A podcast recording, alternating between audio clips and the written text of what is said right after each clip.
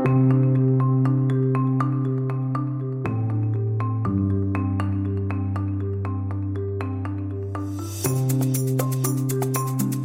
en welkom bij Buiten de Krijtlijnen. Mijn naam is Rinke van Hoek en dit is uw podcast over onderwijs.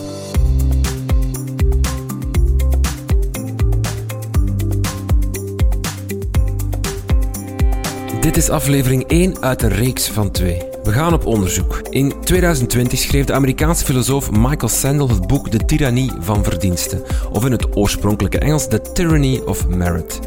In dit boek maakt de bestsellerfilosoof een analyse van onze samenleving. Veel mensen voelen zich niet meer vertegenwoordigd door de bestuurlijke elites en wenden zich tot populistische leiders en partijen. Het probleem volgens Sandel is een onevenredige focus op opleiding en verdiensten. We belonen mensen die lang geschoold zijn en vernederen de kortgeschoolden. De tirannie van verdiensten dus. Het boek werd een bestseller en in vele artikels over onderwijs wordt het duchtig gequote. Maar Sandel is een Amerikaan en die Amerikaanse maatschappij is niet de Europese, noch de Vlaamse. Hechten wij ook te veel waarde aan verdiensten? Aan hard werken en je zal er wel geraken? Discrimineren wij ook mensen die kort opgeleid zijn? En waarderen we niet elke verdienste evenveel? We praten daarover in aflevering 1 met socioloog Mieke van Houten. Zij is dokter in de sociologie en als hoogleraar verbonden aan de vakgroep Sociologie aan de Universiteit van Gent. In deze aflevering onderzoeken we of de problemen die Sendel blootlegt ook in onze samenleving van toepassing zijn. De tirannie van verdiensten, aflevering 1.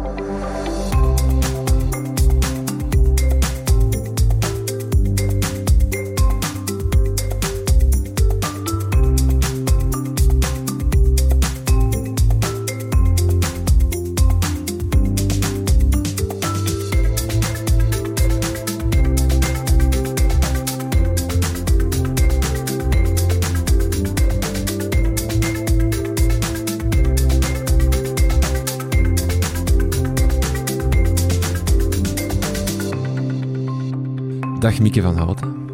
Welkom in de podcast. We gaan het hebben over een boek. Eh, dat is een beetje de aanleiding waarom we hier zitten. De Tyrannie van Verdiensten van Michael uh, Sandel. Um, dat gaat over meritocratie. Mm -hmm. Wat is meritocratie? Ja, meritocratie is eigenlijk een, een maatschappijmodel. Een uh, meer bepaald een, een maatschappijmodel waarin men uh, probeert af te stappen van, van herkomst als bepalende factor voor de positie die je uiteindelijk bekleedt. Dus wat eigenlijk de essentie is van een meritocratie, dat is dat in zo'n maatschappij je verdiensten bepalen waar je uiteindelijk terechtkomt. Dus welke sociaal-economische positie je inneemt in die maatschappij. Ja, en dat is eigenlijk een beetje een, een reactie op, of een, op, het is anders dan wat er bij ons spreken uh, vroeger heerste, waarbij waar je geboren werd, meer bepalen wat je doet. Ja, ja, we kunnen eigenlijk de oorsprong van dat meritocratisch ideaal situeren ergens na de Tweede Wereldoorlog, de jaren 50, 60. Uh, is dat heel sterk opgekomen. Uh, dat had te maken met het feit dat het economisch ongelooflijk goed ging. Uh, en dan vooral de idee dat je je als maatschappij eigenlijk niet kan veroorloven om talent te laten verloren gaan. Door toegeschreven kenmerken, zoals we die dan noemen. Dus kenmerken die je zelf niet in de hand hebt te laten bepalen waar iemand terechtkomt. En voorheen was dat zeker zo. Als we denken 18e, 19e eeuw, het begin van de, de 20e eeuw, dan, dan zien we dat die sociale herkomst eigenlijk ja, heel determinerend is voor, voor waar je uiteindelijk zelf terechtkomt. En dan vanaf de Tweede Wereldoorlog uh, stapt men daar eigenlijk echt vanaf. En probeert men uh, ervoor te zorgen dat, dat wat je zelf doet, dus je verworven kenmerken, eigenlijk bepalend worden voor de positie die je bekleedt. Dus dat is eigenlijk de herkomst van dat ideaal. Hoe heeft dat onze maatschappij veranderd? Oh, ik denk, denk, dat je het vooral in eerste instantie ziet in het onderwijs. Dus wat we zien gebeuren na die Tweede Wereldoorlog ook weer, dus in de jaren 50, is in eerste instantie wat wij noemen een massificatie van het onderwijs. Dus we zien dat uh, steeds meer jongeren uh, secundair onderwijs, maar ook hoger onderwijs gaan, gaan volgen. En dat gaat gepaard met, met een democratisering. In die zin dat ook ja, groepen die voorheen eigenlijk zelfs niet dachten aan, aan secundair en zeker niet aan hoger onderwijs, dan plots toch die stap zetten en hun intrede doen. Dus dat heeft natuurlijk gevolgen voor de samenleving, omdat je ziet dat bepaalde groepen dan toch uh, in dat onderwijs terechtkomen. En dat heeft gevolgen voor de arbeidsmarkt, waar men opeens ja, ziet dat dat, ja, dat onderwijs heel, heel belangrijk wordt en, en men opeens eisen kan stellen in termen van opleiding, omdat steeds meer mensen onderwijs volgen. We gaan het, boek van Sandel... Sandel um, werpt in zijn boek ideeën op. Wat ik eigenlijk wil doen is, is toetsen in hoeverre dat zijn idee of zijn, zijn kritiek uh, ook toepasbaar is hier in Vlaanderen of in de Benelux of in, in West-Europa als, als uh, grotere regio dan gezien. Um, um, een term die dan heel vaak opduikt in zijn boek is de meritocratische elite. Um, wat verstaan we daaronder als we dat proberen te, te af te bakenen? Ja, Goh, eigenlijk gaat dat over, over die mensen die in onze samenleving dan succesvol zijn. dus die uh, bepaalde posities hebben bereikt die in onze samenleving hoog gewaardeerd worden. En die ook geloven dat dat op basis van hun eigen verdiensten is. En zich daardoor eventueel, en dat is iets waar, waar Sandel uh, serieus op drukte, die zich daardoor eigenlijk echt ook vergeven gaan voelen. Boven de anderen, dus de rest, die die posities niet bereikt heeft. Ik ga een aantal uitspraken van Sandel u voor de voeten gooien en dan mag u daar uh, mm mee goochelen. Ja. zeggen. Nee. Een passage die in zijn boek staat. Maar is het werkelijk je eigen verdienste of schuld dat je al dan niet over bepaalde talenten beschikt? Als dat niet aan jezelf te danken of te wijten is, valt moeilijk in te zien waarom degenen die opklimmen dankzij hun talenten daarvoor een hogere beloning zouden verdienen dan anderen die misschien wel zo hard werken als zij, maar minder rijkelijk bedeeld zijn met de gaven waaraan een marktsamenleving toevallig veel waarde hecht. Uh, een passage uit het boek. Kan u dat mhm. even in mensentaal vertalen wat hij hier eigenlijk zegt? Ja, daar zitten verschillende dingen in. Hè. Een eerste ding dat ik daaruit haal, dat is dat, dat er eigenlijk al verschillende facetten van verdiensten op rijtje worden gezet. Dus enerzijds heb je talent, talent waarover je beschikt. Anderzijds hard werken staat daarin. En dat is dan de vraag, wat zien we eigenlijk als een verdienste? Is het een verdienste dat je een talent hebt? Wordt in die passage eigenlijk terecht ja. uh, in vraag gesteld? Ik vind dat een hele legitieme vraag. Je zegt dat het geluk is. Hè? Je, wordt, je krijgt een bepaald talent, je wordt daarmee geboren. Ja, ja. het kan ook een voorbestemdheid zijn. Hè? Ja een erfelijke factor bijvoorbeeld. En dan zitten we weer bij dat onderscheid tussen toegeschreven en verworven kenmerken. Dus als we ervan uitgaan, ja, toegeschreven kenmerken zouden eigenlijk minder bepalend moeten zijn en het moet over verdiensten gaan, ja, dan kan je beginnen doorredeneren. Hè. En ja, ik raak daar ook zelf niet uit door als ik daarover begin na te denken. maar, maar bijvoorbeeld een talent, ja, dat kan je eigenlijk zien in bepaalde gevallen als een toegeschreven kenmerk. Hetzelfde als IQ bijvoorbeeld. En dan zet ik, trek ik het nog een stapje door, maar sommigen doen dat ook effectief en vinden dat dat IQ een reden is om uh, ja, meer beloond te worden, dat dat een verdienst is.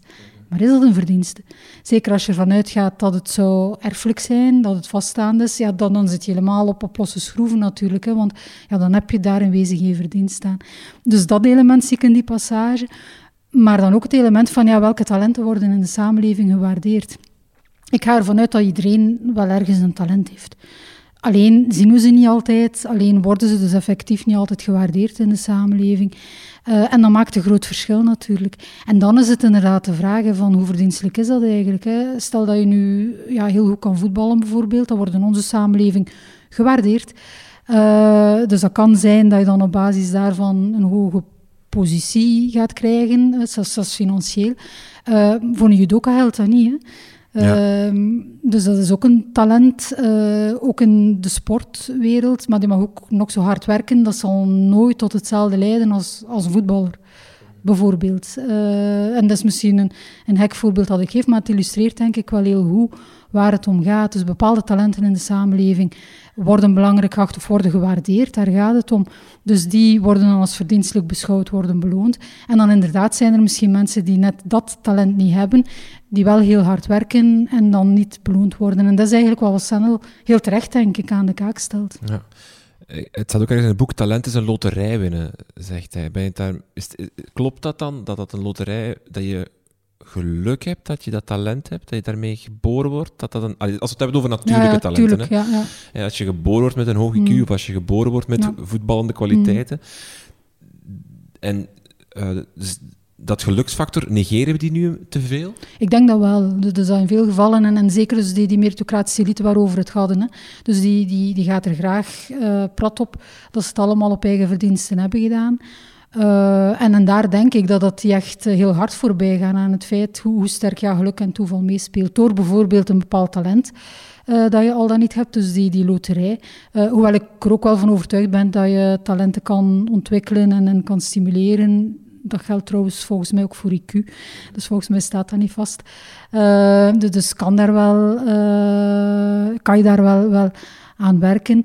Uh, maar die toevalsfactor, ik denk dat we niet mogen veronachtzamen. En, en als we zelf naar ons eigen levenstraject kijken, dan denk ik dat iedereen wel, wel weet van op bepaalde momenten kom je bepaalde mensen tegen of maak je bepaalde keuzes of zijn er echt bepaalde ja, toevalsfactoren die, die ongelooflijk goed uitkomen. Hè. Je zoekt een job en iemand anders die gaat weg uit een bepaalde job die nu voor jou eigenlijk de droomjob is. Dat, dat is puur geluk uiteindelijk. Hè, want als die persoon blijft in die job of niet op pensioen moest gaan, dan had jij misschien die job niet. Dus dergelijke factoren zijn vaak heel bepalend, maar worden dan ja, een beetje achteruit geduwd. En, en dan gemakshalve, denk ik, of, of gewoon voor de eigen eer van ja, maar ik heb het op eigen verdiensten gedaan. Wat ik ook zeer interessant vind in die passage, wat u daarnet al zei, dat is het marktprincipe dat rond talent is. Namelijk, het ene talent is meer waard of wordt meer beloond in onze maatschappij dan andere.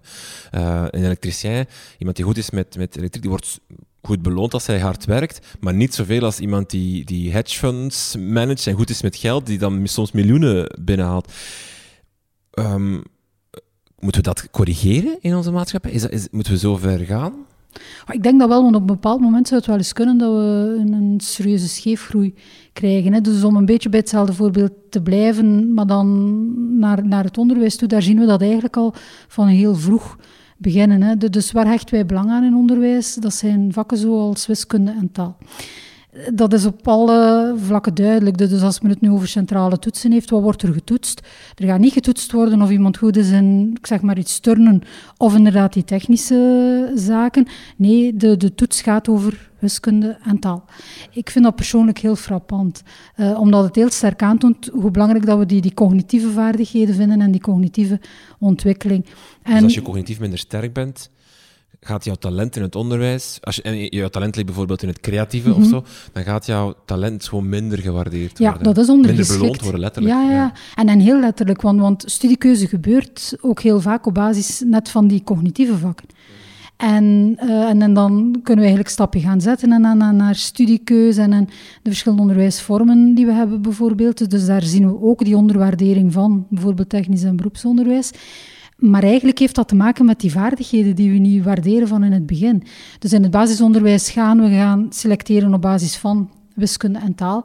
En als een jongere niet goed genoeg is uh, om ASO te doen dan in ons onderwijssysteem, dan pas komt technisch onderwijs uh, in het vizier. Ja, ja, want hij is niet goed genoeg in wiskunde en talen.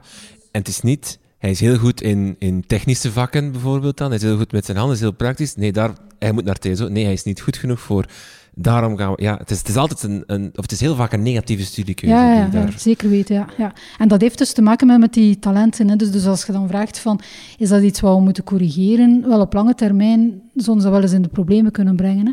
Want als iedereen die cognitieve redenering blijft hanteren en dan bijvoorbeeld wegkiest van technisch en beroepsonderwijs, wel, dan vraag ik me af wie dat op een bepaald moment ons sanitair gaat in orde houden. Hè. Dus, dus als uw toilet kapot is in Gent dan weet je pas hoe belangrijk en, en eh, hoe, hoe sterk we loodgieters moeten waarderen, bijvoorbeeld, die je op dat moment niet vindt. Is het uh, meritocratische gedachtegoed ook blind voor het feit dat sommige mensen getalenteerder zijn dan anderen? Getalenteerder dat denk ik niet. Ik denk dat, dat we eigenlijk wel veel belang hechten aan talenten sowieso. Maar opnieuw, het zijn bepaalde talenten waar we belang aan hechten. En daar zit er ergens wel een blinde vlek natuurlijk. Hè. Bepaalde talenten het is een selectie van talenten. Voilà, ja, bepaalde talenten worden niet gezien of niet voldoende gewaardeerd. Uh, dus dat is zeker een uh, element dat, dat speelt. Mm -hmm. Uh, nog een passage die ik u ga voorsmijten. Uh, ze negeren ook iets wat meer politieke potentie heeft. De moreel verwerpelijke houding die het meritocratische ethos bij zowel winnaars als verliezers oproept. Bij winnaars leidt het tot hoogmoed, bij de verliezers leidt het tot gevoelens van vernedering. Mm -hmm. uh, het is ook het is een heel interessant punt, vind ik, dat Sendel maakt, namelijk het feit dat er een soort van frictie ontstaat tussen de winnaars en verliezers van de meritocratie. Waarom leidt meritocratie bij hoogmoed bij de winnaars. Ja, dat is eigenlijk waar we het eerder al even over hadden. Hè. Dus, dus het feit dat de, de winnaars zijn, dus de succesvolle, dat is die, die meritocratische elite, dat zij de, de pluimen eigenlijk volledig op hun eigen hoed steken. Dus als zij uh, dat idee van de meritocratie gaan gebruiken om echt te stellen dat het een eigen verdienst is, hebben het zelf gedaan. Definieert de meritocratie ook wat succesvol is op zich? Nee, niet echt. Hè. Dus die zegt eigenlijk gewoon dat, dat de, de positie, de, de socio-economische positie die je in een samenleving krijgt, puur gebaseerd moet zijn op je eigen verdiensten. Uh, ja, wij, gaan dan natuurlijk, en dat wordt in elke samenleving wellicht enigszins anders gedefinieerd, maar, maar we hebben natuurlijk wel een sociale ladder die samenhangt met uh, financiële uh, tegemoetkoming en, en ja, ja. prestige. Dat zijn eigenlijk bij ons de, de twee zaken die die sociale ladder heel sterk bepalen. Dus de meest succesvolle, dat zullen deze zijn die het meest prestige genieten in de samenleving. En heel, heel toevallig gaat dat dan eigenlijk ook vaak samen met degene die het meest verdienen, economisch gezien, dus die financieel het sterkste staan. Uh, dus wij, wij kijken ook heel sterk op naar, naar rijke mensen, uh, rijke mensen die dat dan op eigen kracht, want daar gaan ze dan plat op, zelf verdiend hebben. Ook in, uh, dus dat is die hoogmoed. Hè. Ook in, in, in West-Europa of in Vlaanderen. Eh, want in Amerika is dat heel hard, hè? De, de American Dream. En, en het, iedereen kijkt op naar Trump, omdat hij, uh, ja, niet helemaal, maar bedoel, omdat de familie Trump hier gekomen is als migrant in Amerika en zich dan opgewerkt heeft tot, tot een mhm, gigantisch mhm. imperium, rijk. Hè? Um, daarom kijken heel veel mensen op naar, naar die man. Het is, op, is dat in Vlaanderen of, of in België of in de Benelux ook zo dat we echt heel hard opkijken naar mensen die het gemaakt hebben en financieel gemaakt hebben? Ik denk het wel. En ik denk, denk dat je daar in de media ook wel voorbeelden van ziet.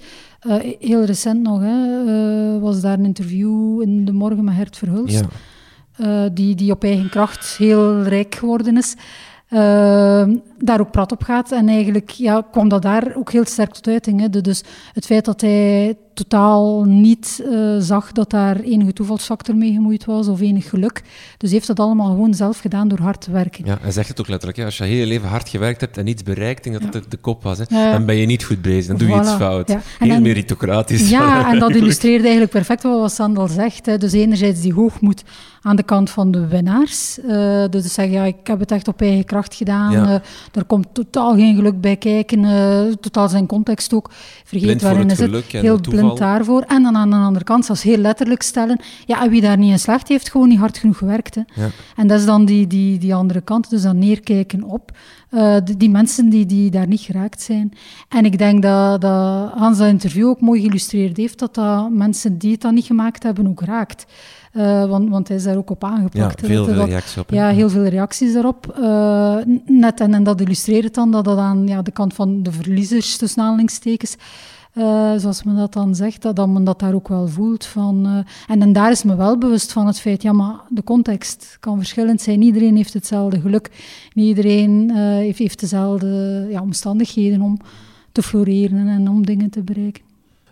Nochtans, dat staat ook in zijn boek, heerst die vernedering of die, die, het, het, het, het gevoel van verloren ook echt bij die mensen zelf. Het is niet alleen het neerkijken op van, van, de, van de winnaars naar de verliezers, maar de verliezers voelen zichzelf ook wel verloren of vernederd of, of niet geslaagd. En daar ben ik niet zo zeker van. Ik weet niet of, of dat, dat, dat het aan die kant zo sterk gevoeld wordt. Tenzij natuurlijk iemand hen, hen op die manier natuurlijk uh, beschuldigt bijna, hè, van, van je hebt je kans niet gegrepen. Maar ik denk, ja, gewoon in het dagelijks leven vraag ik me eigenlijk af of dat, dat je zou het bijna met een marxistische term klassebewustzijn kunnen noemen. Dus, dus of die eigenlijk echt ja, weten uh, hoe dat in elkaar zit. Of, of, of, zij zich effectief verliezers voelen. Ja. Uh, Misschien nog in opbouw. Er zijn veel mensen die denken... Of blijkbaar in Amerika, waarom er zoveel tegenstand is tegenover belastingen voor rijken, is omdat heel veel mensen denken, maar ik kan misschien nog rijk worden en dan moet ik ook die belasting betalen. Ja, ja. Ze zouden dus, dus misschien ja, dat, dat daar inderdaad nog die, dat toekomstperspectief zit of zo. Dus, uh, of zij dus echt ja, zich verliezers voelen, dat is nog maar de vraag. Uh, maar feit is natuurlijk wel, en, en dat wordt ook aangehaald in het boek, en dat was ook een heel memorabel iets in de, de verkiezingen, uh, toen Trump dan, dan uiteindelijk verkozen is. Dan heeft Hillary Clinton ja, de, onvergeeflijke, de deplorables. Ja. Dus dat, dat, dat, was echt... Dus, dus was, en dat is heel hard het neerkijken van... Dat is echt het heel hard neerkijken op bepaalde groepen die ja, blijkbaar hun kansen niet gegrepen hebben. Want dat doet hij heel hard. Dat is natuurlijk die Amerikaanse maatschappij, maar hij, hij somt echt op de hoeveelheid keren dat Obama uh, het woord onderwijs of, of, of of uh, um, um, opstijgen, allee, sociale mobiliteit, dat soort begrippen gebruikt. Ook, ook Clinton doet dat heel hard. Um, zowel uh, man Clinton als, als, als vrouw Clinton deed het heel veel.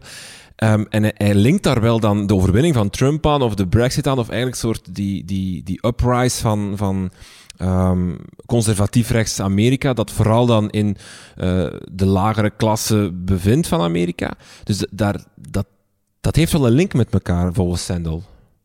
Kunnen we dat hier ook linken aan bijvoorbeeld een, een stijging van, van, van uh, extreem rechts in Vlaanderen bijvoorbeeld? Ik denk het wel. Ik denk, denk dat je dat niet van elkaar kunt loskoppelen. Een soort van... Uh, ja, men, men, ja, is niet, niet gelukkig in de situatie, alleszins. Dus dat is wel duidelijk een soort van... Uh, dat, men niet echt voldoende erkend wordt ook in de dingen die men doet. Ik, denk dat dat wel ergens leeft dat dat wel uh, aanwezig is. Ja. het is dan zo eh, het antwoord van, van, en dat staat ook heel hard in zijn, dan ook het antwoord van links of van um, progressieven. Ik zal, we zullen van links en rechts een beetje wegblijven, want dat is altijd wat kort door de bocht. Is heel vaak onderwijs, opleiding, kansen geven, meritocratisch geïnspireerd. Wordt dat dan vaak als een soort van slap in the face ge geïnterpreteerd door die mensen, door de, zij die, die gedefinieerd worden als de verliezers van de meritocratie? ik, ik, ik, denk, wat we weten, ik, doe zelf geen, politiek onderzoek natuurlijk, hè. Uh, maar wat we weten wel uit onderwijssociologie, is dat, dat jongeren die beroepsonderwijs volgen bijvoorbeeld, zich heel goed bewust zijn van hun positie in het onderwijssysteem. En ik denk dat dat al indicatief is natuurlijk. Uh, als zij al weten waar ze staan in dat systeem, dan weten hun ouders, bij wijze van spreken, dat ook. Hè. Uh, dan, weten zij ook hoe er in de samenleving naar hen wordt gekeken. en dan we weten dat dat zeker bij, bij jongeren in beroepsonderwijs, dat zij zich echt effectief wel gestigmatiseerd voelen. Bram Spruit heeft daaronder ook onderzoek naar gedaan in Brussel. Dus dat gevoel van minderwaardigheid, dat is er wel degelijk. Dus die weten echt wel hoe het systeem in elkaar zit uh, en in welke positie zij daarin nemen. Dus dat bestaat echt wel. En in onderwijssociologie wordt er dan vanuit gegaan dat die jongeren in die, wat wij dan noemen, lagere onderwijsvormen, die terminologie is ook niet correct natuurlijk, want je maakt daar direct een hiërarchie. Uh, maar, maar dat zij eigenlijk om die reden zich voor een stuk ook gaan verzetten tegen dat onderwijssysteem dat hen tot falers maakt. Uh, dus als je dat dan doortrekt naar de, de volwassenenwereld, zou je kunnen zeggen, ja, dan, dan krijg je, dat, dat soort. ja, dan krijg je effectief dat, dat, dat mechanisme. Hè. Dus die, die pikken dat ook niet, niet langer, hè, dat zij in het verdomboekje komen of, of dat bepaalde privileges die anderen dan hadden, moeten zij dan opeens afgeven. Dus die hele hashjes, dat, dat draait daar veel om. Uh, dat er dan bepaalde ja, zones worden gemaakt waar hun auto niet meer binnen kunnen. Ik, ik begrijp dat ergens wel, dat, dat die op een bepaald moment zeggen van... Ja, maar de, van alles wordt ons afgepakt, hè, door een bepaalde elite dan. Mhm. Hoe hard speelt verantwoordelijkheid een rol in dat meritocratisch denken? Namelijk, je bent verantwoordelijk voor je daden, dus ook als je ze niet stelt, heb je daar, draag je daar de verantwoordelijkheid voor? Door die, die, de mensen die, die het wel bereikt hebben, wordt dat wel gebruikt natuurlijk. Hè, want die, die zeggen het letterlijk. Hè, van, van, ja, als je het niet bereikt, dan heb je niet hard genoeg gewerkt. Dus die wijzen op die verantwoordelijkheid. Nu, wat we daar zeker ook in acht moeten nemen, is dat dat ook een manier is dan voor die mensen. Want het zijn doorgaans ook de mensen die in posities zitten waar ze zouden iets kunnen veranderen op samenlevingsniveau. Nu, door het allemaal op individuele verantwoordelijkheid te schuiven, uh, gaan zij zichzelf eigenlijk een beetje vrijstellen uh, om iets aan de structuren of aan de systemen te moeten doen. Want dat vergeten zij ook, of, of willen ze graag vergeten, dat, dat nogal wat mensen die kansen niet hebben, die eerlijke kansen niet krijgen door bepaalde systemen en, door de structuur van de samenleving. Als je het allemaal op individuele verantwoordelijkheid wijt, dan, dan ja, ben je vrijgesteld om die structuren te veranderen. Dan, dan ligt het daar niet meer aan. Laten we onderwijs er even bij pakken. Het is al een paar keer gepasseerd, maar het speelt een belangrijke rol. Dat, dat zei u al binnen meritocratie. Um, de rol van de gelijkmaker, is dat het ideale beeld dat onderwijs daarin speelt? Dat was alleszins het idee in de jaren 50, 60. Uh, goed dus... onderwijs, dat iedereen kansen geeft, zodat iedereen zijn vol potentieel kan ja. En op die manier ga je dan de sociale ongelijkheid in de samenleving volledig wegwerken. Dat was echt Kijk. ongeveer het idee. Kijk, ja, dat, dat klonk heel mooi, maar, maar men heeft toen al, in de jaren 50, 60, wist men al dat het niet werkte. Hè. Dus de, de, de eerste grote onderwijssociologische onderzoeken naar sociale ongelijkheid in het onderwijs dateren van dan. Uh, dus jaren 50, 60 en uh, het begin van de jaren 60 had je dan het rapport van James Coleman, dat is ongeveer het bekendste rapport met betrekking tot sociale ongelijkheid. Je had dan ook Pierre Bourdieu uh, in Frankrijk, die ja, zijn sociale reproductietheorie naar voren bracht. Dus de school slaagt er niet in, onderwijs slaagt er niet in om, tot die, om die sociale ongelijkheid weg te werken. Integendeel, onderwijs reproduceert de ongelijkheid in de samenleving. Dus het zijn allemaal ideeën van, van toen ook. Dus van de jaren zestig al. Kunnen we daar een oorzaak op, plakken? Want op zich klinkt het wel heel logisch ergens. Van, kijk, op school komen die kinderen toe, die kunnen alles achterlaten van thuissituatie, van, van weet ik veel wat. Ze krijgen vaak, bij ons, bij ons in het basisonderwijs krijgen ze bij wijze van is het gratis, tussen aanhalingstekens wel dat ik hier gebruik. Um, en dan krijgen ze les en ze krijgen allemaal dezelfde les, ze krijgen allemaal op dezelfde manier. Dus waar loopt het fout? Is, is, is, is onderwijs te klein in, in het leven van een kind om dat volledig weg te werken? Wel, ik denk dat, dat, dat de crux eigenlijk de, de clue van het verhaal zit, wat je daar zei, van dat kind laat alles achter thuis. Dat is dus helemaal niet waar. En, en we zijn heel sterk geneigd om het financieel te bekijken. Hè. Geeft iedereen een laptop en dan komt het allemaal in orde. Geef iedereen gelijke middelen en dan komt het voilà, allemaal... Maar zo werkt het niet. Uh, een kind heeft een rugzak en, en die brengt die rugzak mee. Uh, naar school. En Pierre Bourdieu in de jaren 50, 60 heeft dat eigenlijk al, al heel mooi geduid. Hè, hoe een kind van thuis uit een bepaald cultureel kapitaal meekrijgt. Maar dat kapitaal strookt niet altijd met wat men op school wenst, verlangt. Uh, en daar wordt eigenlijk nog altijd. Uh, we weten dat dus al meer dan een halve eeuw intussen. Uh, maar het geldt nog altijd. Dus dat we eigenlijk onvoldoende rekening houden met, wat zo'n kind van thuis uit meekrijgt aan, aan ideeën, houdingen, vaardigheden, attitudes. Uh, en daar wordt eigenlijk heel weinig mee gedaan. Maar dat is heel bepalend. Dus uh, we, we, weten dat, dat onderwijsprestaties heel sterk bepaald worden door die sociale klassen. Uh, en Boudon, dus dan de jaren 70, die wees erop dat uh, enerzijds sociale klassen bepalend is voor die prestaties. En dat zijn dan mechanismen zoals dat cultureel kapitaal dat ontbreekt, sociaal kapitaal dat ontbreekt, uh, bepaalde houdingen, vaardigheden die uh, niet aanwezig zijn. Maar in tweede instantie wees Boudon erop dat die sociale klasse ook heel bepalend is voor de keuzes die je maakt. Los van en bovenop de prestaties die je neerzet.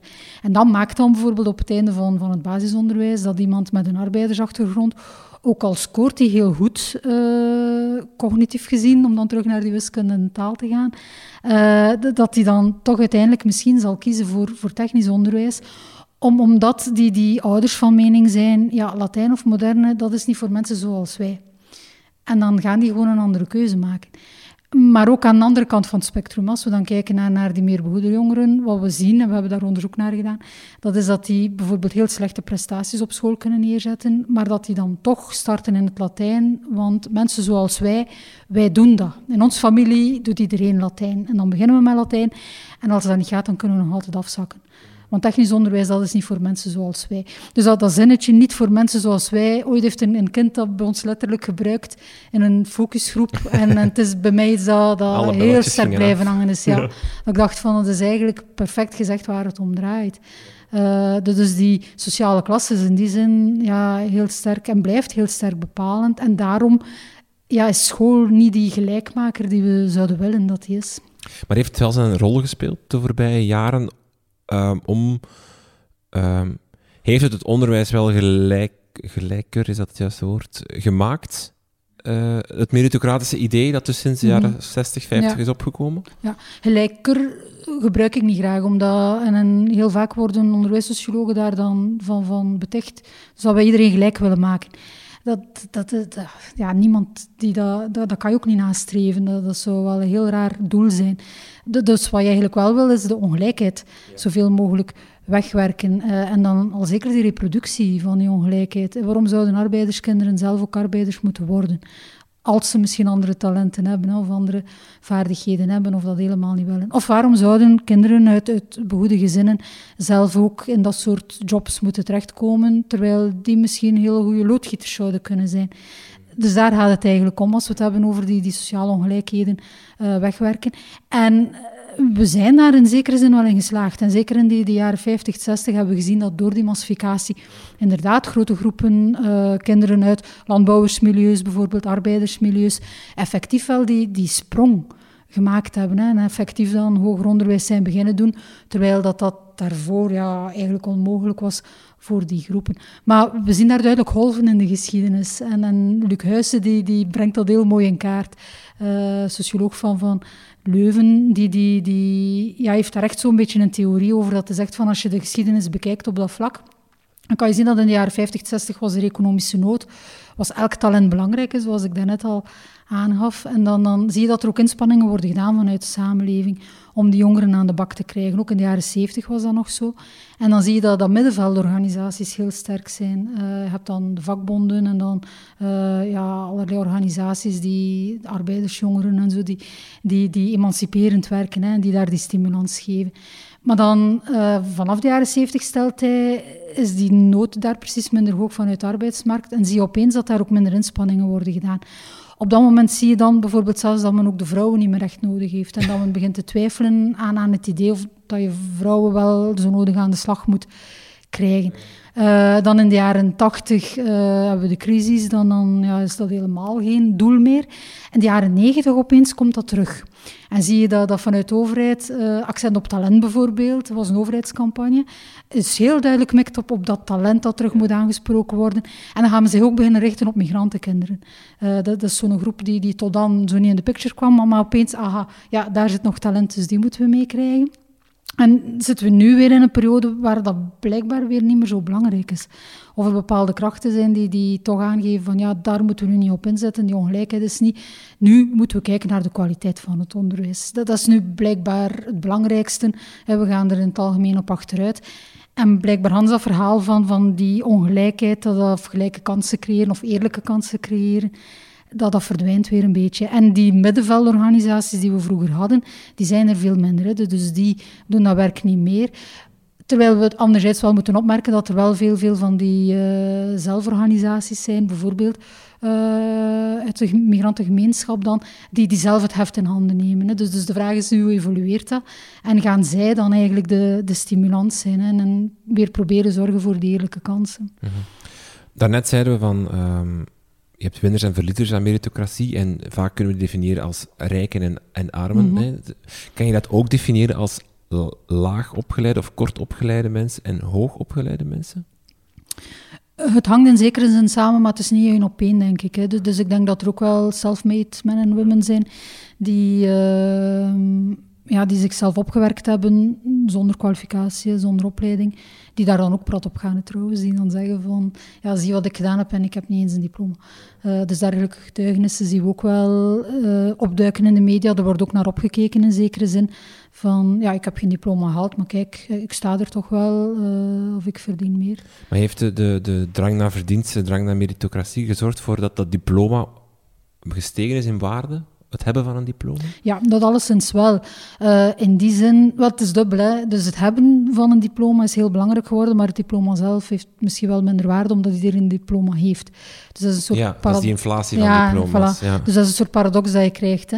Uh, en dat ontstond eigenlijk ook weer in de jaren zestig. Uh, dus daar voor het eerst ziet men dan dat, dat diploma's eigenlijk op de arbeidsmarkt heel sterk uh, worden ingezet. Dus, dus ja, door die massificatie uh, hebben meer en meer jongeren een diploma secundair onderwijs en, en dan ook een diploma hoger onderwijs.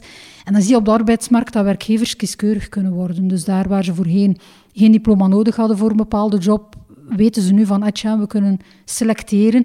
En dat diploma wordt een soort van indicatie van de kwaliteit van, van wat je hebt. Dus de vaardigheden, de competenties. Dat hangt heel sterk samen ook met het idee van human capital. Dus human capital, wat we kunnen begrijpen als al vaardigheden uh, en competenties die iemand heeft, uh, die die persoon productiever zou maken, ik zeg wel zou maken, op de arbeidsmarkt. Want dat is iets waar vanaf de jaren zeventig wordt op gewezen, van die diploma's, dat wordt zo'n beetje gezien als uh, het van hè, om mensen te selecteren op de arbeidsmarkt, maar bieden die eigenlijk wel wat ze zeggen dat ze bieden. En, en zijn die mensen met een hoog diploma effectief wel productiever? Uh, dus is het eigenlijk wel rationeel om, om dat te gaan gebruiken als een criterium om mensen aan te werven. Omdat je dan eigenlijk voor het eerst ook de, de situatie van overeducatie krijgt, overscholing.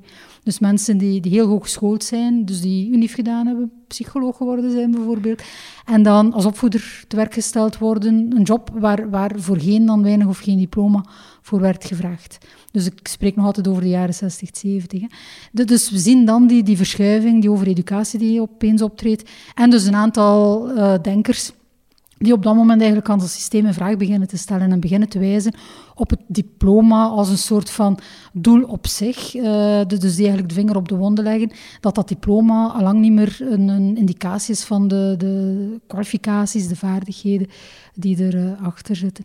En nu zitten we op een punt, uh, als ik dan de sprong maak, dat iedereen uh, effectief ja, een diploma, en dan liefst een diploma hoger onderwijs wil halen. Dus in de Verenigde Staten heeft men het over college for all. Dus iedereen streeft ernaar om naar college te gaan. Ja.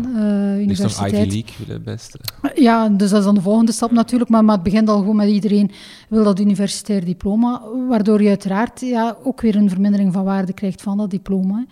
Uh, omdat er minder onderscheid wordt gemaakt. Dus iedereen haalt dat gewoon. Maar is, dat, is dat gewoon simpel rekenen? Allee, ik ben een economie van vroeger haalde, ik ga het alles zeggen, 60% een diploma secundair onderwijs. Dus dat was iets speciaals. Als je het had, dan uh, kon je daarmee een hogere job mhm, halen. Mm Nu haalt iedereen het, bij wijze van mhm. spreken. Dus is het ook niets meer waard. Als je dat hebt, dan heb je eigenlijk niets meer dan de anderen. Ja, voilà. Dat, dus is, eigenlijk, ja. ja. dat is eigenlijk wat speelde. En nu zie je dat, is dat een paar niveaus gestegen, namelijk iedereen haalt wel een diploma hoger onderwijs. Ik zeg iedereen, hè, mm -hmm. meerderheid. Dus dat is eigenlijk ook veel minder waard dan toen, terwijl het vroeger was. Ja. Maar, maar ook het omgekeerde geldt, en dat mogen we niet vergeten. Hè, want dat is inderdaad zo, dus iedereen heeft een diploma, maar als jij dan degene bent zonder diploma, dan val je uit de boot. Dus je moet het wel hebben. Dus in die zin is, het wel heel waardevol en is het een belangrijk toegangsticket. Uh, en, en dat, dat, dat, brengt ons bij het grote probleem van, van drop-out in het secundair onderwijs. Dus op dit moment denk ik dat we in Vlaanderen tussen 11 en de 15 procent drop-outs hebben. Dus mensen die zonder kwalificatie, zonder diploma, het secundair onderwijs verlaten. Is het dan het idee van mensen zonder diploma kunnen niets? Dat idee is in onze, in onze maatschappij mm, binnengedrongen? Ja, voor een stuk misschien. En, en dat zal wel het gevolg zijn van, van Hans, die, die, die beweging. Uh, je moet gewoon een kwalificatie kunnen voorleggen. Nu, pas op, een aantal van de jongeren die, die het onderwijs verlaten, die doen dat omdat ze bijvoorbeeld een job hebben. Hè. Dus die, die, die zitten dan bijvoorbeeld in het beroepsonderwijs, die na hun schooluren gaan die werken. Die hebben een paar keer blijven zitten, dus zitten in het vierde of vijfde middelbaar. Die worden 18. Ik heb er zelf, toen, toen ik ooit onderzoek aan toen was in de school zo eentje meegemaakt, hè, die, die in een euforische stemming was toen ik daar was voor die enquête. Ik dacht, het zal wel niet voor die enquête zijn dat die zo euforisch is. Dus ik ben aan die, die, die gast gaan vragen van, van je bent zo blij vandaag, wat is er aan de hand? Ja, zegt hij, het is morgen mijn verjaardag. Zegt hij, ik word 18. Ja, ik zeg, ja, dat is een drempel inderdaad. Ja, zegt hij, en dan is het gedaan voor mij, dan ben ik hier weg. En dan schrok ik wel. Dus, dus die, en die zei dat ook, ik heb een job, zegt hij, ik kan gaan werken. En ja, het was dan niet het moment om hem te proberen overtuigen van, jongen, moet je diploma halen, dat is belangrijk. Dus die was ervan overtuigd van, van ik ben binnen en ik, ik heb dat niet nodig. Ehm, terwijl we wel allemaal weten in realiteit, dus oké, die heeft nu een job bij een baas die, die hem bereid is aan te nemen zonder dat diploma blijkbaar. Maar stel dat die baas failliet gaat en dat hij een andere job moet zoeken, dan, dan is de kans klein mhm. dat ze hem zullen aannemen. Ja, Sendel zegt dat het meritocratische streven ervoor gezorgd heeft dat, het dat de prestige voor diploma's en certificaten is toegenomen en er daardoor ook meer aanzien is voor hooggeschoolde mensen. En dat handarbeiders en kantoorpersoneel over het algemeen gewoon minder maatschappelijk aanzien genieten, omdat dat een job is voor lagere geschoolde mensen. Ja, al weet ik niet of dat het dan louter met dat meritocratisch ideaal te maken heeft. Uh, we leven nu eenmaal ook in een kennissamenleving, hè, waarbij sowieso neergekeken wordt op, op handenarbeid. Uh, dus ik denk dat, dat dat ook wel voor een stuk uh, meespelen in dat proces dat daar beschreven wordt. Maar het is inderdaad zo dat, dat die diploma's, ja, die, die worden heel belangrijk geacht. Dat, is een, en dan opnieuw, dus die, die, die cognitieve kennis. Ja. Want dat is de paradox die, die misschien het boek wel wat samenvat, die, of dat Sendel heel vaak op verschillende manieren zegt, als we toch een kritiek mogen geven op het boek, um, is eigenlijk dat meritocratie wil een kloof oplossen. Hè, de kloof tussen, tussen, uh, um, tussen, uh, tussen op basis van klassen eigenlijk.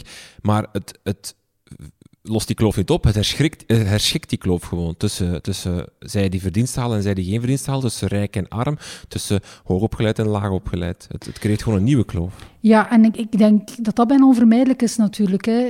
Daar zijn ook weer verschillende aspecten aan, vind ik. Uh, dus enerzijds werkt die meritocratie niet zoals het ja, was bedoeld of zoals dat ideaal in elkaar zit.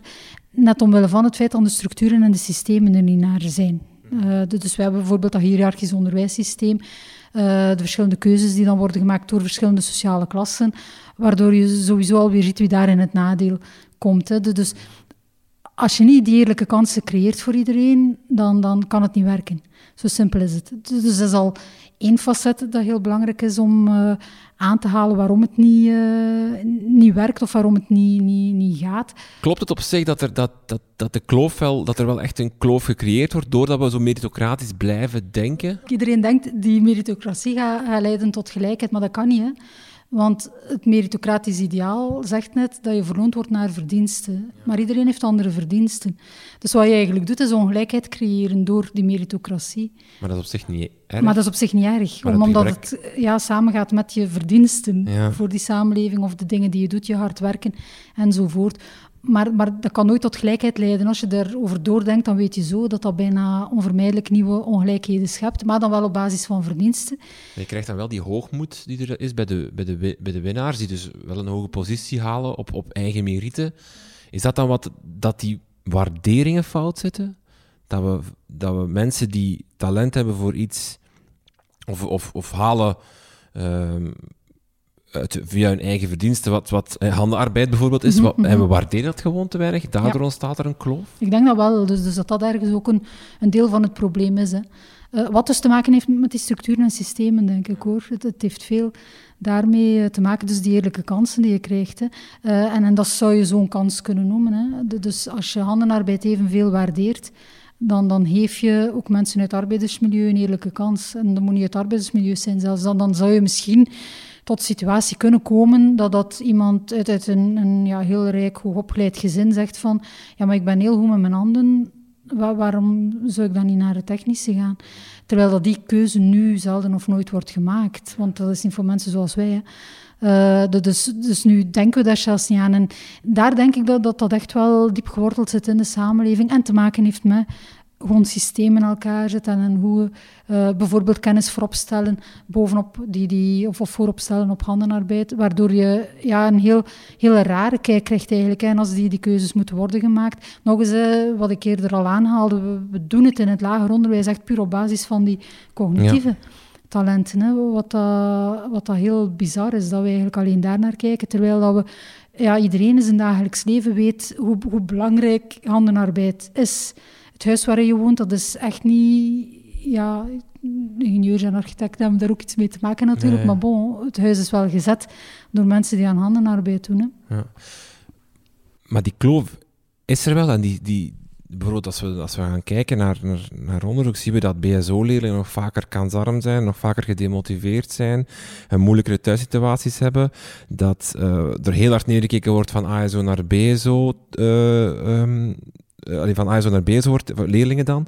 Uh, we zien dat, dat um, uh, ASO-leerlingen heel hard participeren in, in het verenigingsleven, dat BSO-leerlingen dat heel vaak niet doen.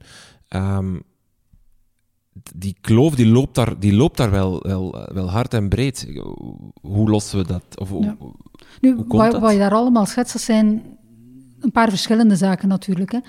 dus ja, enerzijds zeg je ja, kansarmen in het beroepsonderwijs. Dus dat heeft alles te maken met, met selectie en met studiekeuze. Dus waar ik het eerder al uh, over had. Uh, dus we hebben daar ook onderzoek naar gedaan, eigenlijk naar de twee facetten. Dus, dus de twee zijden van die medaille. Dus enerzijds heb je dat, dat studiekeuzeproces, waardoor we kunnen vaststellen dat het inderdaad nog altijd zo is dat arbeiderskinderen voornamelijk terechtkomen in technisch en het beroepsonderwijs. Uh, of ik moet het eigenlijk anders zeggen, want zij komen ook terecht in het Latijn en het uh, moderne, maar het zijn die meer behoede kinderen die, die we met gestokken in het technisch en het beroepsonderwijs krijgen. Oh ja, uh, dus, dus die verdeling die, die zit daar eigenlijk ongelooflijk scheef. Uh, en daardoor krijg je natuurlijk die andere sociale samenstellingen. Dus als wij in ons onderzoek kijken naar de, de socio-economische samenstellingen van een school en dat dan relateren aan de onderwijsvormen die die school biedt, dan, dan zien we een heel sterke relatie tussen uh, de aangeboden onderwijsvormen en die socio-economische status. Uh, of om het anders te stellen, kunnen we daar echt gewoon in de cijfers altijd weer opnieuw vaststellen dat technische en beroepsscholen voornamelijk arbeiderskinderen uh, herbergen. En, als we dan kijken naar scholen voor algemeen secundair onderwijs, dat daar ja, zijn er ja, heel weinig kinderen uit arbeidersmilieus uh, te vinden. Dus dat is al dat is één zijde van de medaille. Dus die, die studiekeuze die wordt gemaakt en die dus eigenlijk vooral een negatieve keuze is. Dus, dus technisch en beroeps wordt niet initieel gekozen. Uh, omdat men daar eigenlijk aan geïnteresseerd is, op neerkijkt, al die elementen spelen alleszins mee. En het wordt gezien als een, een falen. Dus ik ben niet goed genoeg voor ASO, dus moet ik dan maar TSO, BSO doen. Een aantal uitzonderingen uiteraard niet nagelaten hoor. Dus uh, in ons onderzoek hadden we zeker uh, jongens en meisjes die heel bewust kozen voor technisch. Maar wat daar dan heel opvallend was, dat was dat zij doorgaans zelf uit arbeidersmilieus kwamen. Mm -hmm. En die keuze van daaruit maakten. In die negatieve studiekeuze, kan je daar dan dat, dat meritocratische denken aan, aan, aan koppelen? Namelijk, ik ga niet voor of ik, ik, voel me gefaald als ik moet, moet zakken, en ik gebruik weer die aanhalingstekens, omdat ik, ik, ik, wil, omdat, omdat ik niet mijn verdiensten kan, kan, kan op, opeisen of, of vinden. Verdiensten, het gaat eerder over hoog mikken. Ja. En dat is inspelen natuurlijk op, op de samenleving, hè, of hoe de samenleving denkt over die onderwijsvormen, en, en heel goed wetend dat dat ja, op, op technisch en een beroepsonderwijs en handenarbeid wordt neergekeken. En dat is ook iets dat uit al ons onderzoek kwam, dus we gaan hoog mikken. En als dat niet lukt, dan kunnen we nog altijd afzakken. Dat is iets wat je systematisch hoort. Dus dat hoogmikken zit er heel sterk in, bij iedereen. Maar wat we daar altijd in acht moeten nemen, dat is dat dat iets anders betekent naar gelang de sociale klasse waarin je opgroeit. Dus wat, wat, we zien is dat je sociale klasse heel bepalend is uiteindelijk, omdat mensen er altijd gaan naar streven dat een kind minstens geen eigen positie nastreeft. Dus dat betekent dat iemand die zelf technisch onderwijs heeft gedaan die, die vindt dat eigenlijk wel goed genoeg, dat dat kind zelf ook technisch onderwijs doet. En men gaat daar ook risico's proberen te mijden. Dus iets wat men niet kent, gaat men misschien gewoon ook links laten liggen. Dus vandaar, dat is niet voor mensen zoals wij. Uh, dus we weten dan ook dat, dat, dat mensen bijvoorbeeld het advies krijgen, of dat, dat kinderen het advies krijgen van kijk, uh, je kan gerust modern of Latijn aan, maar dat die dan uh, omdat ze bijvoorbeeld uit een arbeidersmilieu komen of een milieu van lagere bedienden, dat die dan zelf zeggen, ja, we gaan dat niet doen, want we kennen dat niet. Uh, dat is niet vertrouwd, zeker Latijn niet, je weet echt niet wat dat, dat is. De, dus zulke dingen spelen heel hard mee. Dus dat, dat idee van hoog mikken, dat kan je zeker een meritocratisch idee noemen dat ingegeven is door de samenleving. En dan van daaruit ja, dat idee ook van, van ja, als dat niet gaat, dan kunnen we nog altijd afzakken. Maar dat hoogmikken, dat zit daar zeker in. Dus dat, dat vindt men zeker uh, belangrijk, dus daardoor ingegeven. Dus dan, heb je die, die sociale klassenverschillen en op die manier krijg je die verschillende samenstellingen. Die, ja, want cultureel vind ik wel interessant. Ik snap wel dat er, op, dat er in, onderwijs snap ik het wel, wat, wat hij zegt, van, maar dat dat ook doortrekt in, in de scouts, bij wijze van spreken, of, of in, in, de, in de toneelvoorstellingen. Eh, is, is dat gewoon hetzelfde gedachtegoed van wij, dat is niet voor mensen zoals wij, of dat is... Voor een stuk zeker, hè, en dat heeft te maken met die socio-economische achtergrond. Hè. Jeugdbewegen zijn altijd redelijk middenklasse uh, dingen geweest, uh, om het zo te zeggen. Uh, dus dat is iets wat men niet echt kent, niet echt vertrouwden is. Dus gaat men zich daar ook niet bij aansluiten. dat is trouwens ook niet, niet helemaal waar. Ik moet nu opeens denken aan, aan bijvoorbeeld de KLJ, de Katholieke Landelijke Jeugd. Dat zijn landbouwersjongeren die daar naartoe gaan, omdat het echt op hen gericht was. Hè. Ik weet niet hoe populair die nu nog zijn, maar, maar toen ik jong was, was dat ja, ja. de gemeente waar ik opgroeide, stond dat gewoon naast de Scouts en de Giro. Uh, dus daar had je dan wel de landbouwers, jongeren die, die zich dan aansloten bij zo'n vereniging. Maar wat we zeker wel zien in al het onderzoek is dat daar effectief wel, en dat is ook iets wat we denk ik moeten meenemen en dat heel zorgwekkend is, dat is echt wel een kloof dat ontstaat op basis van die onderwijsvormen. Uh, omdat die onderwijsvormen op zich, en dat zijn dan de gevolgen. Hè, dus we stellen bijvoorbeeld vast dat er een grotere schoolmoeheid is in het technisch en het beroepsonderwijs. Ze doen het ook gewoon veel minder uh, goed. Zoals van uh, bekwaamheid en zo, dus als je daar rekening mee houdt, dan, dan moet je vaststellen dat die ja, op school minder hard werken, dat die andere dingen veel belangrijker uh, vinden. Dus we hebben daar zelf ook vrij veel onderzoek naar gedaan. Uh, en ook in de Verenigde Staten bestaat daar vrij veel onderzoek naar van, van hoe eigenlijk het, het ja, behoren tot een lagere onderwijsvorm, zoals het dan echt in het jargon wordt gezegd, hoe dat eigenlijk een impact heeft op hoe jongeren staan ten opzichte van het onderwijssysteem. En hoe dat dan weer een invloed heeft op, op hoe zij zich gedragen op school. En dus wat we systematisch vaststellen, zowel in, in de Verenigde Staten als het Verenigd Koninkrijk, als bij ons en omringende landen. Dat is dat in die uh, lagere onderwijsvormen, om het zo te blijven zeggen, dat, dat men zich daar echt gaat afzetten tegen alles wat met onderwijs te maken heeft. Dus, Omdat ze laag gepercipieerd worden? Ja, ja dus dat is de redenering. Worden, dus ja. als ze heel goed weten uh, waar ze staan in het systeem. En eigenlijk gaan ze zich gaan afzetten tegen het systeem dat hen tot falers maakt. En gaan zij zoeken naar andere bronnen van status. Naar school gaan, onderwijs, dat, dat biedt geen, geen status. Dus dat wat we dan bij ons bijvoorbeeld ook, ook heel sterk zien, maar ook in andere landen, dat is dat bijvoorbeeld jongeren uit het beroepsonderwijs uh, al heel snel een job gaan zoeken. En niet alleen in de vakantie of in het weekend, maar, maar gewoon na de schooluren. Dat heeft ze voor- en zijn nadelen, want vaak zijn dat jobs die te maken hebben met het vak dat ze aan het leren zijn. Dus de jongens carrosserieën die gaan dan in een garage gaan werken of in een bandencentrale. Dus op zich zou je kunnen zeggen dat is een voordeel. Maar het nadeel is dat ze hun studies verwaarlozen sowieso, want ze vinden die job belangrijker, ze vinden dat geld dat ze verdienen belangrijk. En het schept bij hen het idee, het creëert het idee van ik heb geen diploma nodig, want ik heb al een job, zonder dat ik eigenlijk uh, naar school ga. Dus dat is één ding, dus die, die anti-schoolculturen die, die daar ontstaan. Dus waardoor je dan inderdaad, je noemde daar een aantal dingen, hè, dus die, die schoolmoeheid die daar dan, dan komt, is echt typisch uh, in dat type uh, scholen. En dan zien we dus ook die, die, die kloof in termen van ja, culturele preferenties bijvoorbeeld. Uh, daar is aan de VUB ooit onderzoek naar gedaan. Uh, heel fascinerend vind ik hoor. Het soort tijdschriften dat mensen bekijken of lezen. Het soort televisiezenders waar men naar kijkt. Het soort festivals waar men naartoe gaat. Dus, dus, je ziet de TSOB jongeren bijvoorbeeld minder op Torhout Werchter. Werchter. Ja. dat, ja. is, dat zijn ja, dingen die fascineren. Is dat, is dat gewoon omdat ze dan dat is een, een samenloop van, van dingen. Dus enerzijds die, die samenstelling, die socio-economische samenstelling van die schoolpopulatie, maar dan een bepaalde cultuur die daar ontstaat binnen die school, die dan maakt dat men ja, ofwel zich gaat afzetten tegen ja, de, de samenleving uh, en dan andere dingen kiest, alternatieve vormen van... Uh, ja, plezier en, en, participatie gaat kiezen. En sowieso die, die politieke participatie, en daar heeft men in Nederland ook uh, onderzoek naar gedaan, en een burgerschap, dat zie je effectief dat dat veel minder is in die, die lagere onderwijsvormen. Uh, dat wordt daar verbonden met enerzijds het curriculum, dus er wordt ook veel minder aandacht aan besteed, uh, geschiedenis en zo uh, besteedt daar veel minder aandacht aan, als er al aandacht aan wordt uh, besteed. Dus op die manier wordt die burgerzin en dus alles wat met politieke participatie heeft niet meegegeven. Dus, dus dat is daar een facet van. Maar het heeft ook weer voor een stuk te maken met zich afzetten tegen. Uh, dus als zij merken dat hun leerkrachten, leerkrachten die doorgaans een progressiever profiel hebben dan de jongeren zelf, dus hoe meer dat die leerkrachten erop gaan hameren, bijvoorbeeld dat je niet racistisch mag zijn, dat je niet seksistisch mag zijn, hoe, meer ze gaan geneigd zijn om dat toch te doen, gewoon om zich af te zetten tegen dat systeem. Het, is, het is bijna een self-fulfilling prophecy of zo, die je schetst van ASO-leerlingen kijken neer op BSO-leerlingen. Zij voelen zich niet gewaardeerd, ze zetten zich af tegen het schoolsysteem, waardoor ze al zeker geen diploma halen op, en volgens de meritocratische elite geen verdienst of succes zullen behalen. Uh, en, en zo draait het de hele, hele tijd rond, eigenlijk, het systeem. Ja, zo krijg je een vicieuze cirkel. Ja. En vandaar dat ik ook altijd wijs op die, die structuren en dat systeem. Ja. Want eigenlijk zou, zou je die vicieuze cirkel moeten kunnen doorbreken. Uh, en, en op dit moment, we weten dat ook, dat dat eigenlijk ons systeem, waarbij dat we heel rigide indelen in onderwijsvormen, uh, heel vroeg selecteren, ook uh, leeftijd van 12. Hè.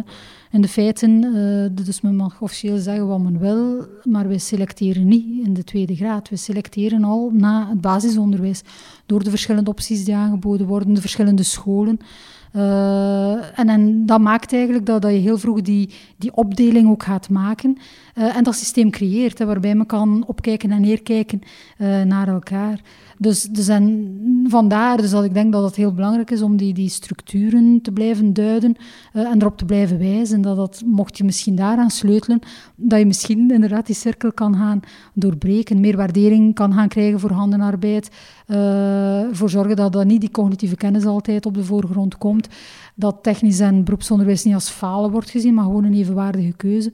Nu staat dat wel in de brochure zo, hè, want het is allemaal evenwaardig. Uh, maar hoe meer dat je dat natuurlijk benadrukt, hoe meer iedereen weet, ja, daar, daar is iets niet pluis natuurlijk.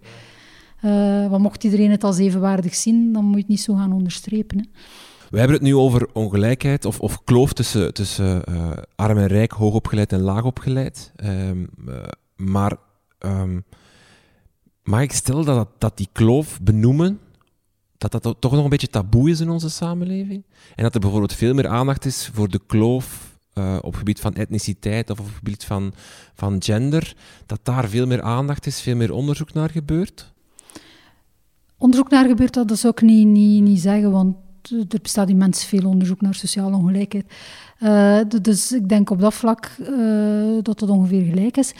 Uh, het is natuurlijk wel zo dat, dat de ongelijkheid op vlak van gender en, en etniciteit veel zichtbaarder is. Sociale klasse, dat, dat, dat zie je ook niet altijd. Hè. We, we, zijn geneigd om ons dan te richten op ja, die financiële aspecten, die uiterlijkheden, maar die zeggen niet altijd alles. Hè.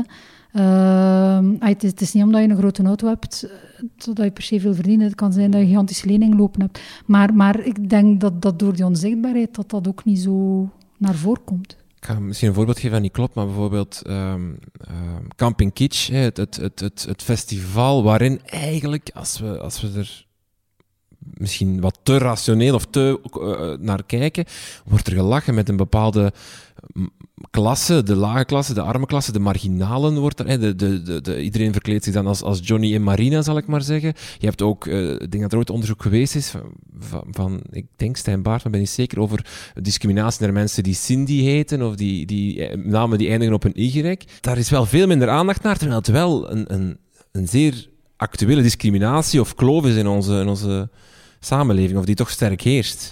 Ja, en dan die fenomenen zoals camping kitsch, ik verwonder mij daar zelf over. Maar die passeren en daar wordt mee gelachen en daar wordt aandacht. Terwijl als men dit doet op basis van etniciteit of op basis van gender, dan, dan staat er een bepaald deel van onze samenleving allee, terecht hè, in brand. Ja, en ik denk, het is een hypothese hoor, en ik weet niet of het klopt, maar ik heb mij daar zelf eigenlijk deze zomer ook uh, even, ja, het hoofd over gebroken is veel gezegd. Maar ik zag ook weer dingen passeren over camping kitsch. En ik dacht op een bepaald moment, en, ik weet nog, ik, heb het ook bij mijn man aangehaald. Ik zei van, versta je dan nu dat dat kan? Ik zeg, wat dat hij doen? Hij zei, hoe was het probleem? Dus ook, ja, hij zag het niet. Hè? En, en ik zei van, maar die, die zitten eigenlijk gewoon te lachen met, met lagere klassen, met arbeidersklassen en hoe zij zich kleden en, en hun culturele smaak. Dus waar we het net over hadden, wat je in de scholen ook ziet uh, terugkomen. En mijn hypothese is een klein beetje dat dat te maken heeft met opleiding en mondigheid. Dus, dus de, de, de, de, de feministische beweging bijvoorbeeld, gender. Wie heeft dat op de kaart gezet? Dat zijn hoogopgeleide vrouwen. Ja.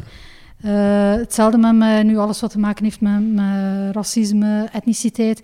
Dat zijn hoogopgeleide zij die de spreekbuis weten dat doen, de spreekbuis, ja, exact. Dus degenen die het kunnen verwoorden, degenen die het probleem kunnen duiden, die, die zetten dat op de agenda.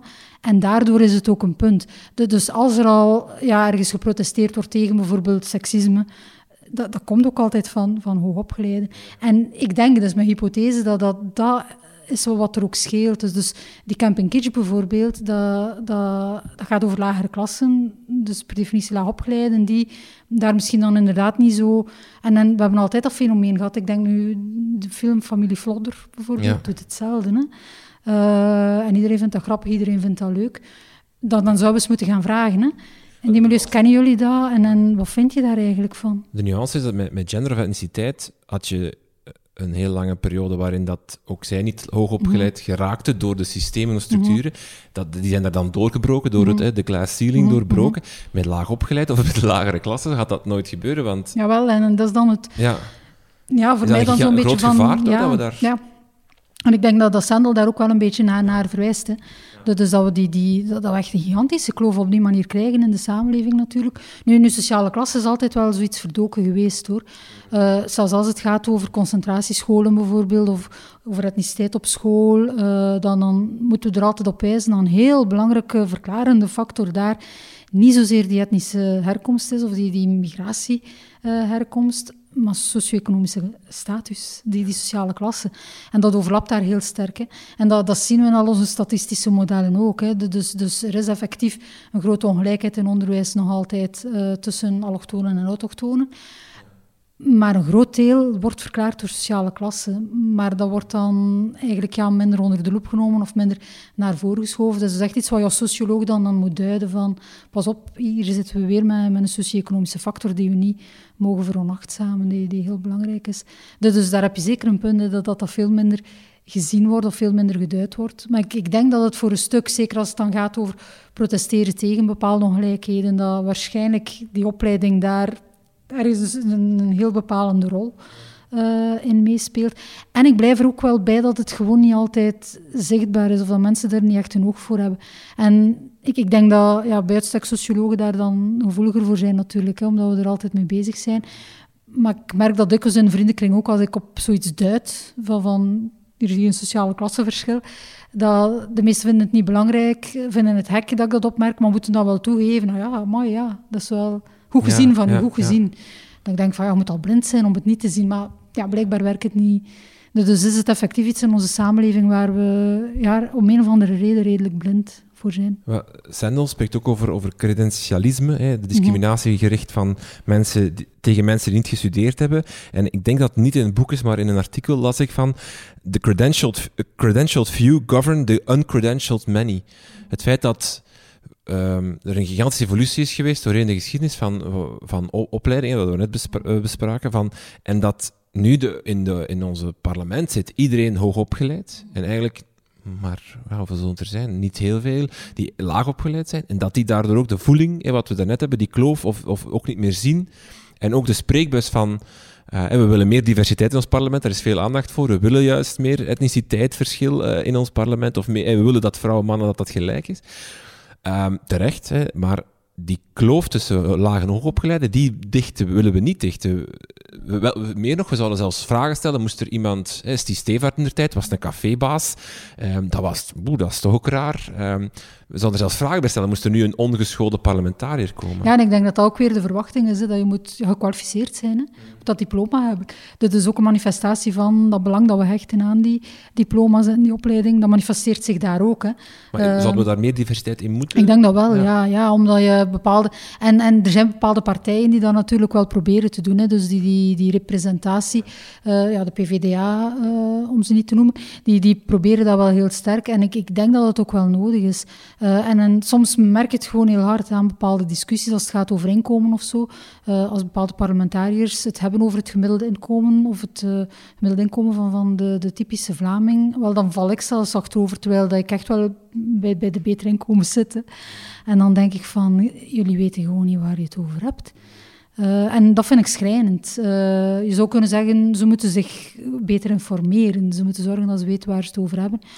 Maar daar zit toch echt wel een, een, een kloof. Dus dat men echt niet weet uh, waarover men het heeft. En ik denk dat dat wel iets is dat, dat bij veel hoogopgeleiden, ook bij collega's trouwens hoor, uh, dat ik denk van, uh, je zou eens meer onder de mensen moeten komen. En dan bedoel ik niet op recepties en zo, maar gewoon en, en dat is iets, ja, bijvoorbeeld, dat is nu een anekdote, dat, dat ik aan mijn, mijn studenten ook zeg van, neem in Gent, als je een keer niet weet wat gedaan, neem een keer tram 4 van begin tot einde, of bus 3 van begin tot einde, en kijk dan goed. Dus, dus door welke wijken dat je komt, wie dat erop en afstapt, hoe dat die interageren met elkaar. Uh, gewoon ogen en oren open houden.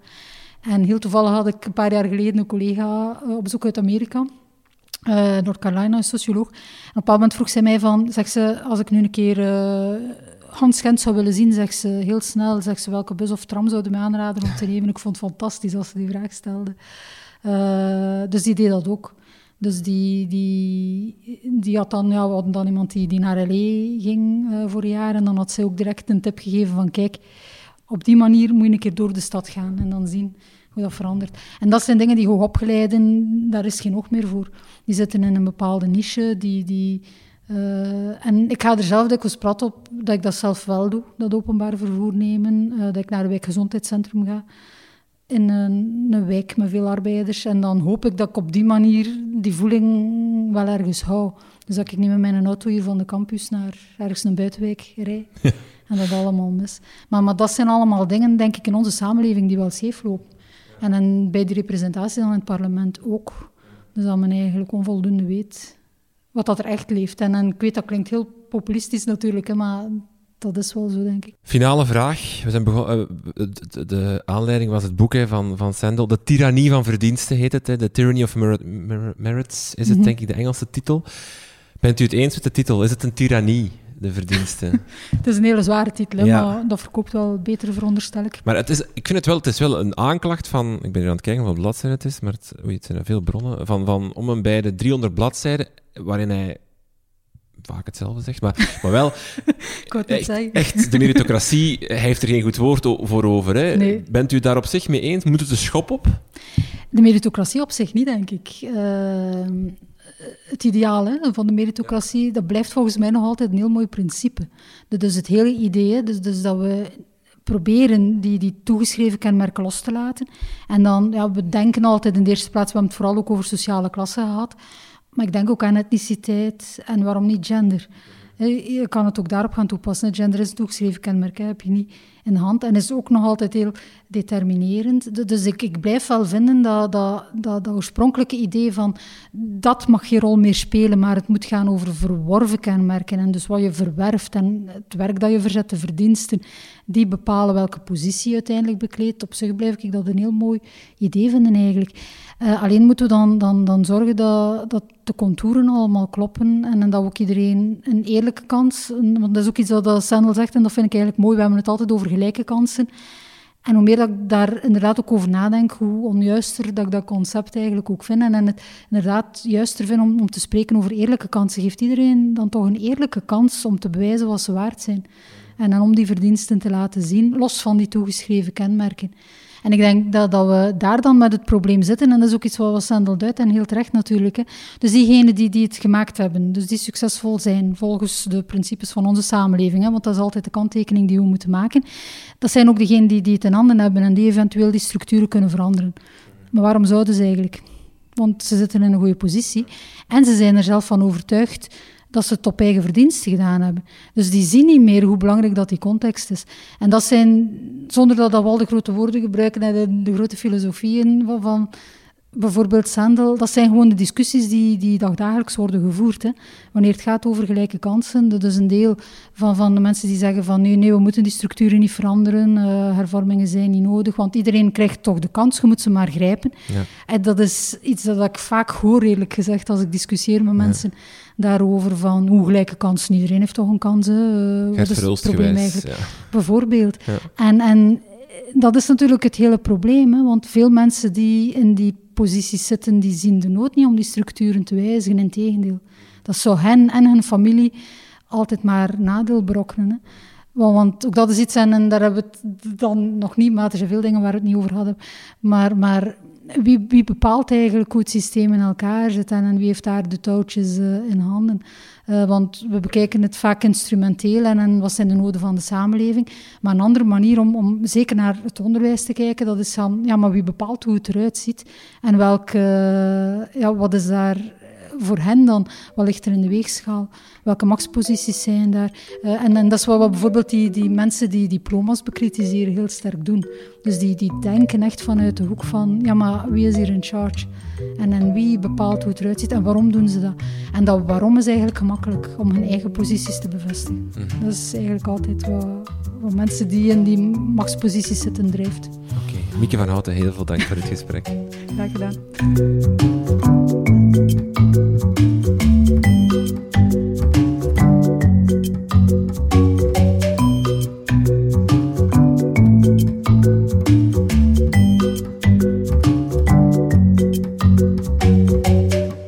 was het dan voor de eerste aflevering in onze reeks over het boek van Michael Sandel, De Tyrannie van Verdiensten.